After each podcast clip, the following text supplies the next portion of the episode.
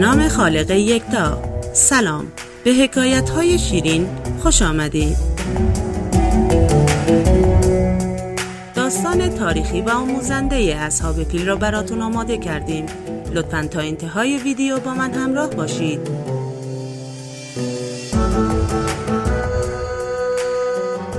برای حمایت کافی است ویدیو را like و channel را subscribe کنید.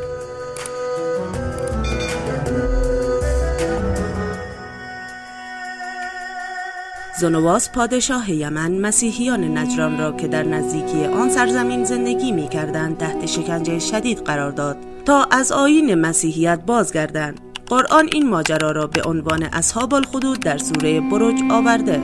بعد از این جنایت بزرگ مردی به نام دوست از میان آنها جان سالم به در برد و خود را به قیصر روم که بر آین مسیح بود رسانید و ماجرا را برای او شهر داد.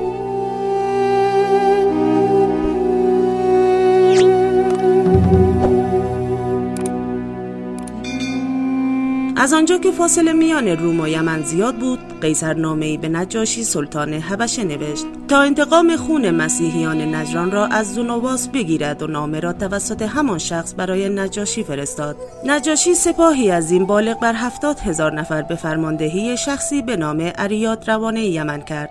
ابرهه نیز یکی از فرماندهان این سپاه بود. زنواس شکست خورد و اریاد حکمران یمن شد. بعد از مدتی ابرهه بر ضد او قیام کرد. او را از بین برد و بر جای او بر تخت نشست.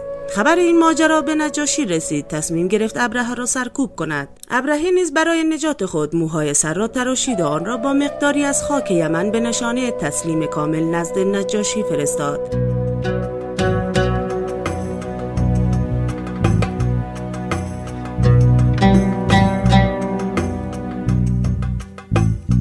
و بدین وسیله اعلام وفاداری کرد. نجاشی چون چنین دید او را بخشید و در پست خود ابقا نمود. در این هنگام ابرهه برای اثبات خوشخدمتی کلیسایی بسیار زیبا و مهمی بنا کرد که مانندش در آن زمان در کره زمین وجود نداشت و به دنبال آن تصمیم گرفت مردم جزیره عربستان را به جای کبه به سوی آن فراخواند. و تصمیم گرفت آنجا را کانون حج عرب سازد. و مرکزیت مهم مکه را به آنجا منتقل کند. پس مبلغان بسیاری به اطراف و در میان قبایل عرب و سرزمین حجاز فرستاد. عرب که سخت به مکه و کعبه علاقه داشتند و آن را از آثار بزرگ ابراهیم خلیل می‌دانستند احساس خطر کردند. طبق بعضی از روایات گروهی آمدند و مخفیان کلیسا را آتش زدند. و طبق نقل دیگری بعضی آن را مخفیان آلوده و ملوث ساختند. به این ترتیب در جواب این دعوت بزرگ عکس عمل شدید نشان دادند و معبد ابرهه را بیاعتبار کردند. ابرهه سخت خشمگین شد و تصمیم گرفت خانه کعبه را به کلی ویران سازد. تا هم انتقام گرفته باشد و هم عرب را متوجه معبد جدید کند.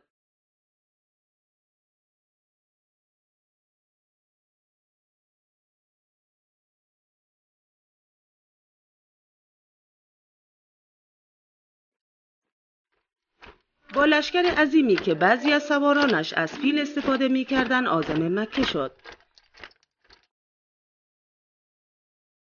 هنگامی که نزدیک مکه رسید کسانی را فرستاد تا شتران و اموال اهل مکه را به غارت آورند.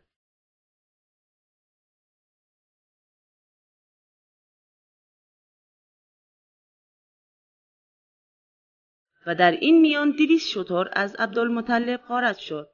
ابرهه کسی را به داخل مکه فرستاد و به او گفت بزرگ مکه را پیدا کن و به او بگو. ابرهه پادشاه یمن می‌گوید من برای جنگ نیامدم تنها برای این آمدم که این خانه کعبه را ویران کنم. اگر شما دست به جنگ نبرید نیازی به ریختن خونتان ندارم.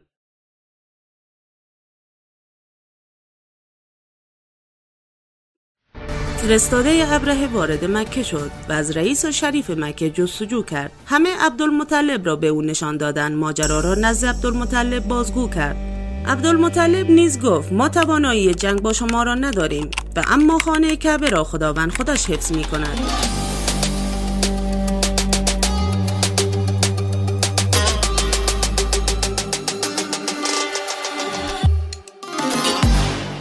فرستاده ابرهه به عبدالمطلب گفت باید با من نزد او بیایی. هنگامی که ابرهه عبدالمطلب را دید سخت تحت تاثیر قامت بلند و قیافه جذاب و ابهت فوقالعاده عبدالمطلب قرار گرفت. تا آنجا که ابرهه برای احترام او از جا برخواست روی زمین نشست و عبدالمطلب را در کنار دست خود جای داد. زیرا نمی‌خواست او را روی تخت در کنار خود بنشاند. سپس به مترجمش گفت از او بپرس حاجت تو چیست؟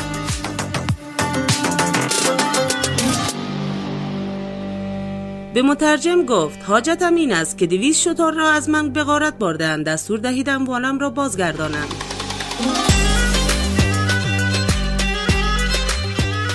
ابره سخت از این تقاضا در عجب شد. مترجمش رو گفت به وی بگوید هنگامی که تو را دیدم عظمتی از تو در دلم جای گرفت. اما این سخن را که گفتی در نظرم کوچک شدی. تو درباره دیویس شتر از سخن می‌گویی اما درباره کعبه که دین تو و اجداد تو است و من برای ویرانیش آمدم مطلقا سخنی نمی‌گویی. عبدالمطلب گفت من صاحب شترانم و این خانه صاحبی دارد که از آن دفاع می کند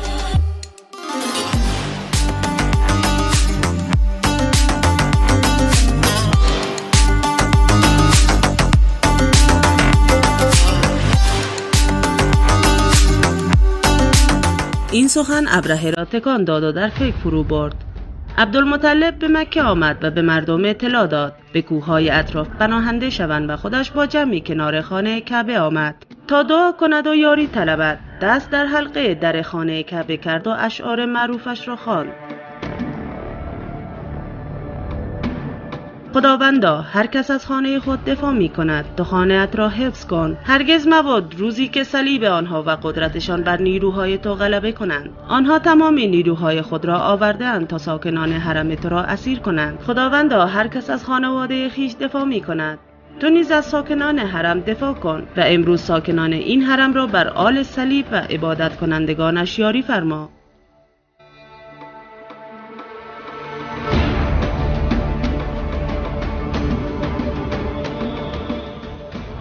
سپس عبدالمطلب به یکی از دره های اطراف مکه آمد و در آنجا با جمعی از قریش پناه گرفت. به یکی از فرزندانش دستور داد بالای کوه برود و ببیند چه خبر می شود پسر به سرعت نزد پدر باز آمده گفت پدر از ناحیه دریای احمر ابری سیاه دیده می شود که به سوی سرزمین ما می آید عبدالمطلب با شنیدن این سخن خرسند شد و صدا زد. ای جمعیت قریش به منزلهای خود بازگردید که نصرت الهی به سراغ شما آمد. از سوی دیگر ابرهه سوار بر فیل معروفش که محمود نام داشت با لشکر انبوهش برای در هم کوبیدن کعبه از کوههای اطراف سرازیر مکه شد.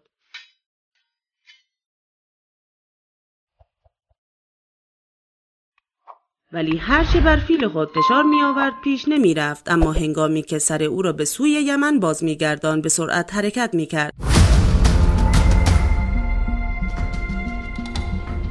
ابرهه از این ماجرا سخت متعجب شد و در حیرت فرو رفت. در این هنگام پرندگانی از سوی دریا فرا رسیدند. همانند پرستوها و هر یک از آنها سه عدد سنگریز با خود همراه داشت. یکی به منقار و دوتا در پنجه ها تقریبا به اندازه نخود. این سنگریزه ها را بر سر لشکریان ابره فرو ریختند. به هر کدام از آنها اصابت می کرد هلاک می شد و بعضی گفتند سنگریزه ها به هر جای بدن آنها می‌خورد سوراخ می کرد و از طرف مقابل خارج می شد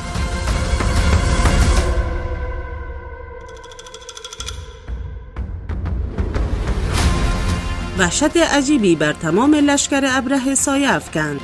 آنها که زنده مانده بودند پا به فرار گذاشتند و راه یمن را سوال می کردند که بازگردند. ولی پیوسته در وسط جاده مانند برگ خزان به زمین می ریختند. خود ابرهه نیز مورد اصابت سنگی واقع شد و مجروح گشت و او را به صنعا پایتخت یمن بازگرداندند و در آنجا هلاک شد. بعضی گفتند اولین بار که بیماری آبله در سرزمین عرب دیده شد آن سال بود. تعداد فیل هایی را که ابرهه با خود آورده بود بعضی همان فیل یعنی محمود و بعضی هشت فیل و بعضی ده و بعضی دوازده نوشتند و مشهور از در همین سال پیغمبر اکرم صلی الله علیه و آله متولد و جهان به نور وجودش روشن شد.